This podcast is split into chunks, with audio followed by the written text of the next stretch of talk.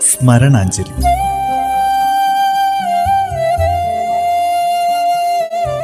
ഓർമ്മകളിൽ മാത്രം ജീവിക്കുന്ന പ്രതിഭാശാലികൾക്കുള്ള പ്രണാമം.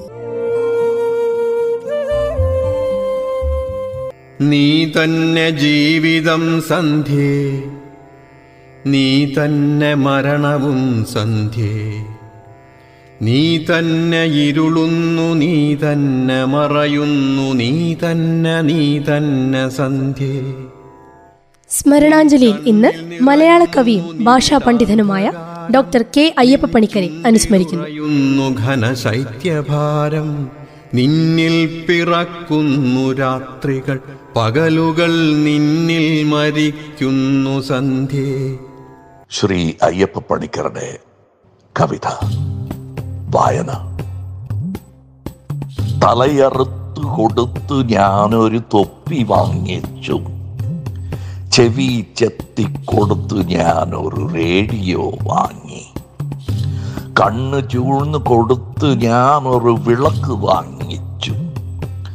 കൈകൾ വെട്ടിക്കൊടുത്തു ഞാനൊരു വാച്ച് വാങ്ങിച്ചു. കാൽ മുറിച്ച് കൊടുത്ത് ഞാനൊരു ചെറുപ്പ് വാങ്ങിച്ചു.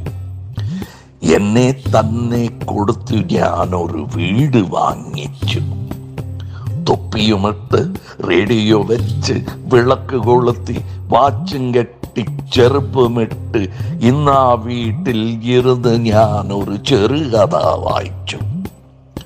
വായന ഇല്ലാതായില്ലെന്നതിൽ എഴുതിയിരിക്കുന്നു വായന ഇല്ലാതായില്ലെന്നതിൽ എഴുതിയിരിക്കുന്നു വായന ഇല്ലാതായില്ലെന്നതിൽ എഴുതിയിരിക്കുന്നു.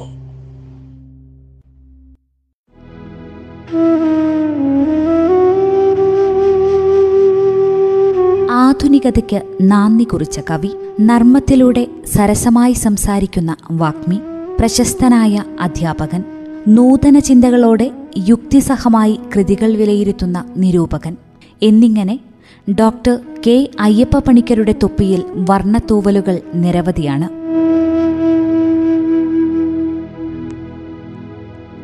അറിഞ്ഞുവോ നിങ്ങൾ? അഖില വിജ്ഞാന കലശമേ നിങ്ങളറിഞ്ഞതൊക്കെയും അറിവാണെന്ന് എന്തേ പറയുന്നു? കൂടെ കഴിയും എന്നെ ഒട്ടറിഞ്ഞുവോ? സർവമറിവായും മലയാള കവിയും സാഹിത്യ സൈദ്ധാന്തികനുമായിരുന്ന ഡോക്ടർ കെ അയ്യപ്പ പണിക്കർ കാവ്യലോകത്തോട് വിട പറഞ്ഞിട്ട് പതിനാറ് വർഷം.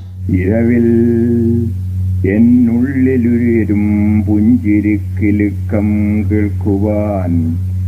ഇരവിൽ എന്നുള്ളിലുയരും പുഞ്ചിരിക്കിലുക്കം കേൾക്കുവാൻ. ആയിരത്തി തൊള്ളായിരത്തി മുപ്പത് സെപ്റ്റംബർ പന്ത്രണ്ടിന് ആലപ്പുഴ ജില്ലയിലെ കുട്ടനാട് താലൂക്കിൽ കാവാലം കരയിലായിരുന്നു ജനനം. മീനാക്ഷി അമ്മയും നാരായണൻ നമ്പൂതിരിയുമാണ് മാതാപിതാക്കൾ. Kavalam government primary school N S S middle school Mankombu Avittam Thirunal high school Pulinkunnu saint Joseph's high school എന്നിവിടങ്ങളിലായി Ayyappa Panicker school വിദ്യാഭ്യാസം പൂർത്തിയാക്കി. പിന്നീട് കോഴിക്കോട് മലബാർ ക്രിസ്ത്യൻ കോളേജിൽ നിന്നും ബിരുദ പഠനം പൂർത്തിയാക്കിയ അയ്യപ്പ പണിക്കർ അമേരിക്കയിലെ ഇന്ത്യാന സർവകലാശാലയിൽ നിന്നും പി എച്ച് ഡി ബിരുദം കരസ്ഥമാക്കി. പിന്നീട് ഇംഗ്ലീഷ് വിഭാഗം അധ്യാപകനായി C M S college Kottayam M G college Thiruvananthapuram എന്നിവിടങ്ങളിൽ സേവനമനുഷ്ഠിച്ചു. പിന്നീട് കേരള യൂണിവേഴ്സിറ്റി ഇൻസ്റ്റിറ്റ്യൂട്ട് ഓഫ് ഇംഗ്ലീഷിൽ പ്രൊഫസറും വകുപ്പ് മേധാവിയുമായി ആയിരത്തി തൊള്ളായിരത്തി തൊണ്ണൂറിലാണ് ഔദ്യോഗിക ജീവിതത്തിൽ നിന്നും വിരമിച്ചത്. എനിക്കവതില്ലേ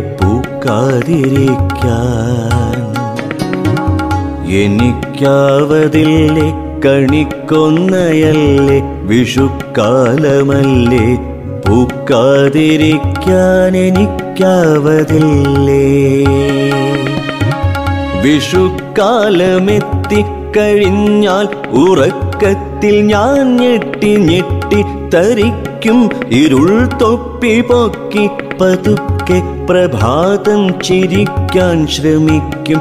പുലർച്ച കാറ്റ് വീശി പറക്കും. വിയൽ പക്ഷി ശ്രദ്ധിച്ചു നോക്കും ഞരമ്പിന്റെ ഉള്ളിൽ തിരക്കാണലുക്കിട്ട മേനി പുളപ്പിന്നു പൂവൊക്കെ എത്തിച്ചൊരുക്കി കൊടുക്കാൻ തിടുക്കം തിടുക്കം ഉണങ്ങി കരിഞ്ഞെന്നു തോന്നിച്ച കൊമ്പിൻ മുനമ്പിൽ തിളങ്ങുന്നു പൊന്നിൻ പതക്കങ്ങൾ. എന്താലി നിൻതാലി പൂത്താലിയാടി കളിക്കുന്ന കൊമ്പത്തു സമ്പത്തു കൊണ്ടാടി നിൽക്കും കണി കൊന്നയല്ലേ.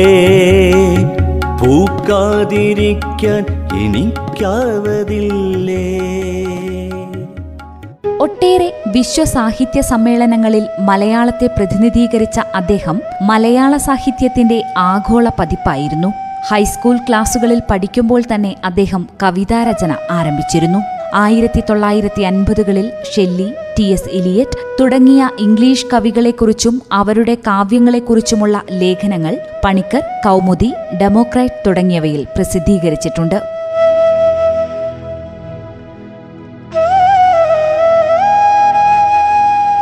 കുരുക്ഷേത്രം എന്ന കവിതയോടെയാണ് അയ്യപ്പ പണിക്കർ എന്ന കവി മലയാള കവിതാരംഗത്ത് സജീവ ചർച്ചാവിഷയമായത്. മലയാളത്തിലെ ആധുനിക കവിതാ പ്രസ്ഥാനത്തിന് തുടക്കം കുറിച്ച കവിതയായി കുരുക്ഷേത്രം കരുതപ്പെടുന്നു. ആയിരത്തി തൊള്ളായിരത്തി അറുപതിൽ ദേശബന്ധു മാസികയിലാണ് ഈ കവിത ആദ്യമായി പ്രസിദ്ധീകരിക്കപ്പെട്ടത്. തുടർന്നുള്ള പതിറ്റാണ്ടിൽ മലയാള കവിതയിലെ ആധുനികതാ പ്രസ്ഥാനത്തെ പ്രതിനിധാനം ചെയ്യുന്ന മൃത്യുപൂജ പ്രിയതമേ പ്രഭാതമേ അഗ്നിപൂജ കുടുംബപുരാണം തുടങ്ങിയ കവിതകൾ അദ്ദേഹം എഴുതി. അയ്യപ്പ പണിക്കരുടെ ലേഖനങ്ങളുടെ സമാഹാരമാണ് അയ്യപ്പ പണിക്കരുടെ ലേഖനങ്ങൾ.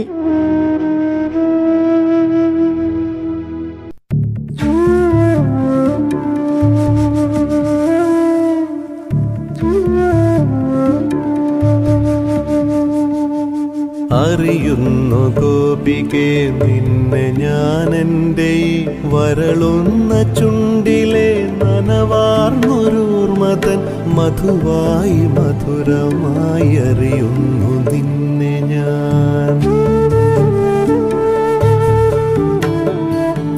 ഗോപികെ നിന്റെ ഈ ചിരകാല വിരഹത്തിലൊരു നാളിലുറയുന്ന കനിവായി കാവ്യമായി അറിയുന്നു ഗോപികെ നിന്നെ ഞാൻ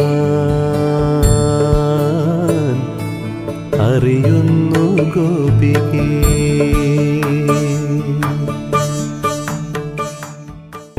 കാവ്യസങ്കല്പത്തിലും ഭാഷയിലും ഒട്ടേറെ പുതുക്കലുകൾ അയ്യപ്പ പണിക്കർ നടത്തിയിട്ടുണ്ട്. അവയിൽ ഏറ്റവും പ്രധാനം നിയതമായ കാവ്യസങ്കല്പങ്ങളോ കാവ്യഭാഷയോ കവിതകൾക്ക് വേണം എന്ന സങ്കല്പത്തെ തന്നെ അട്ടിമറിച്ചു എന്നുള്ളതാണ്. നിത്യജീവിത സംഭാഷണങ്ങളിലെ രസങ്ങളോ നീരസങ്ങളോ ഫലിതങ്ങളോ പരിഹാസങ്ങളോ കവിതയുടെ ചട്ടത്തിലാകുന്നതോടെ അവയിലെ കവിതയിലേക്ക് വായനക്കാരുടെ കൺതുറപ്പിക്കാനും കവിതയിലേക്ക് അവർക്ക് പ്രവേശനം നൽകാനും അയ്യപ്പ പണിക്കർക്ക് കഴിഞ്ഞിട്ടുണ്ട്.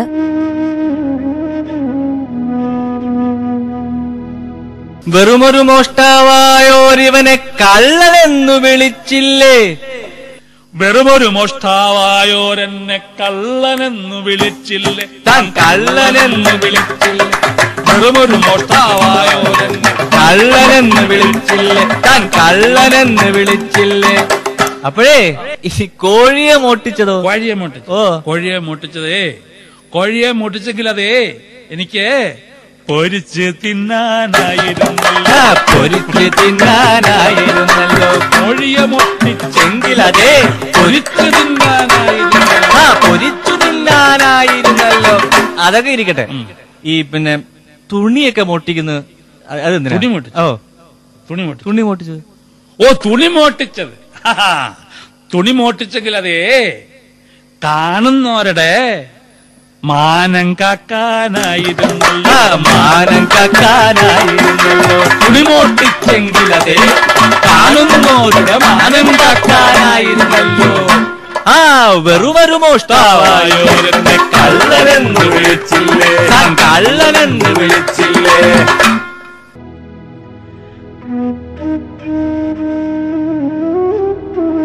യുവത്വത്തിന്റെ പ്രസരിപ്പുകളെ തിരിച്ചറിയുകയും പ്രോത്സാഹിപ്പിക്കുകയും ചെയ്തിരുന്നു പണിക്കർ. സർവേന്ദ്രിയ സ്പർശിത്വമാണ് കാവ്യാനുഭൂതിയുടെ കാതൽ എന്നെഴുതിയ അയ്യപ്പ പണിക്കരുടെ ഓരോ കവിതയും പിന്നീട് മലയാള കവിതയ്ക്ക് നവീന ഭാവുകത്വത്തിലേക്കുള്ള മുന്നേറ്റങ്ങളായി എന്ന് പറയാം. കുരുക്ഷേത്രം പത്ത് കവിതകളും പഠനങ്ങളും പൂക്കാതിരിക്കാൻ എനിക്കാവതില്ല. മൃത്യുപൂജ പുരൂരവസ് എന്നിവയാണ് പ്രസിദ്ധങ്ങളായ മലയാള കൃതികൾ. Sound bound I can help blossoming in the secret navel of our dream എന്നിവ ഇംഗ്ലീഷ് രചനകളാണ്. പൂച്ചയും ഷേക്സ്പിയറും ക്യൂബൻ കവിതകൾ ഗുരുഗ്രന്ഥ സാഹിബ് എന്നിവ മലയാളത്തിലേക്ക് വിവർത്തനം ചെയ്ത കൃതികളാണ്.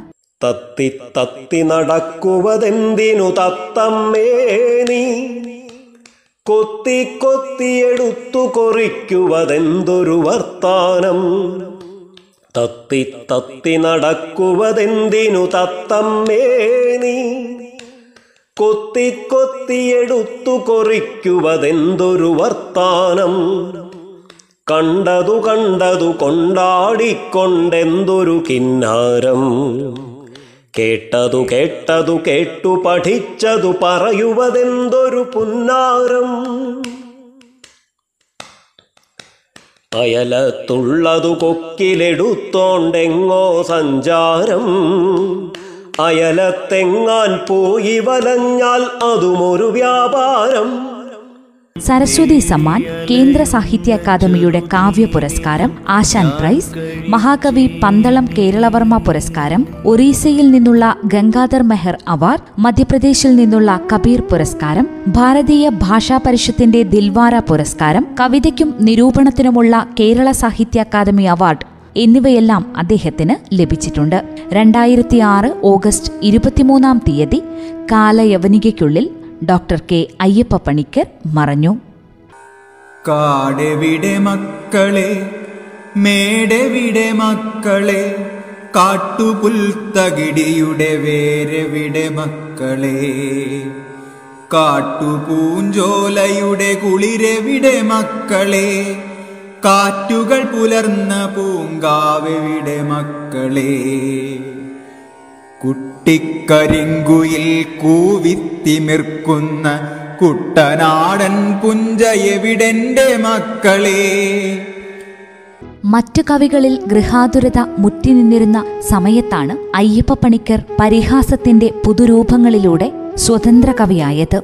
രൂക്ഷമായ പരിഹാസവും വൈകാരികതയുടെ വിസ്ഫോടനങ്ങളും പണിക്കർ കവിതകളുടെ പ്രത്യേകതകളായിരുന്നു. കവിതയുടെ മേന്മ നിർണയിക്കേണ്ടത് കവിത്വ ഗുണം നോക്കിയാകണം എന്നായിരുന്നു അദ്ദേഹത്തിന്റെ പക്ഷം. കവിയുടെ ജീവിത വിശദാംശങ്ങൾക്ക് പ്രാധാന്യമില്ല. അതുകൊണ്ടുതന്നെ അഭിമുഖങ്ങൾ ഇഷ്ടമില്ലായിരുന്നു. ഡോക്ടർ കെ അയ്യപ്പ പണിക്കർക്ക് എന്താണ് കവിത എന്ന് ചോദിക്കുന്ന പണിക്കർ ഉത്തരവും പറയാറുണ്ട്. സത്യം പറയാനുള്ള മാർഗമാണത്. വ്യാസനും വാൽമീകിയും എഴുതിയിട്ടും നമ്മൾ എഴുതുന്നത് നമ്മുടേതായ ഒരു ഉൾക്കാഴ്ച നൽകാനാണ്. മതിയായില്ല പോരാ പോരാ എന്ന തോന്നൽ.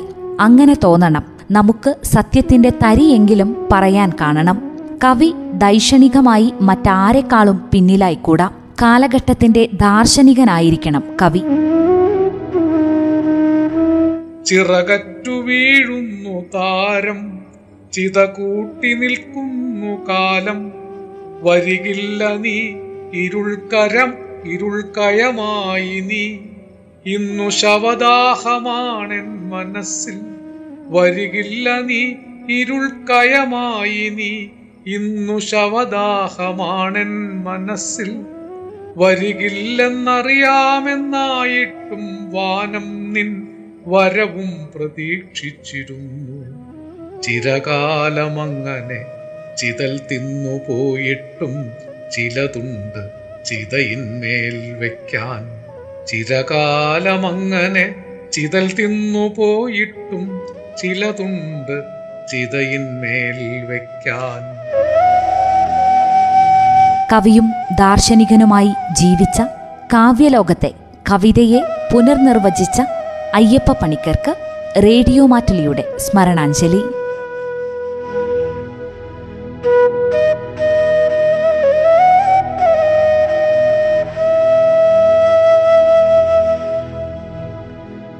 സ്മരണാഞ്ജലിയിൽ ഇന്ന് മലയാള കവിയും ഭാഷാ പണ്ഡിതനുമായ ഡോക്ടർ കെ അയ്യപ്പ പണിക്കരെ അനുസ്മരിച്ചതാണ് ശ്രോതാക്കൾ കേട്ടത്. നിർവഹണം പ്രജിഷ രാജേഷ്. നരവന്നു മൂടിയ ശിരസിൽ മനസ്സിൽ നരനായൊരോർമ്മ വിളറുന്നു. സ്മരണാഞ്ജലി.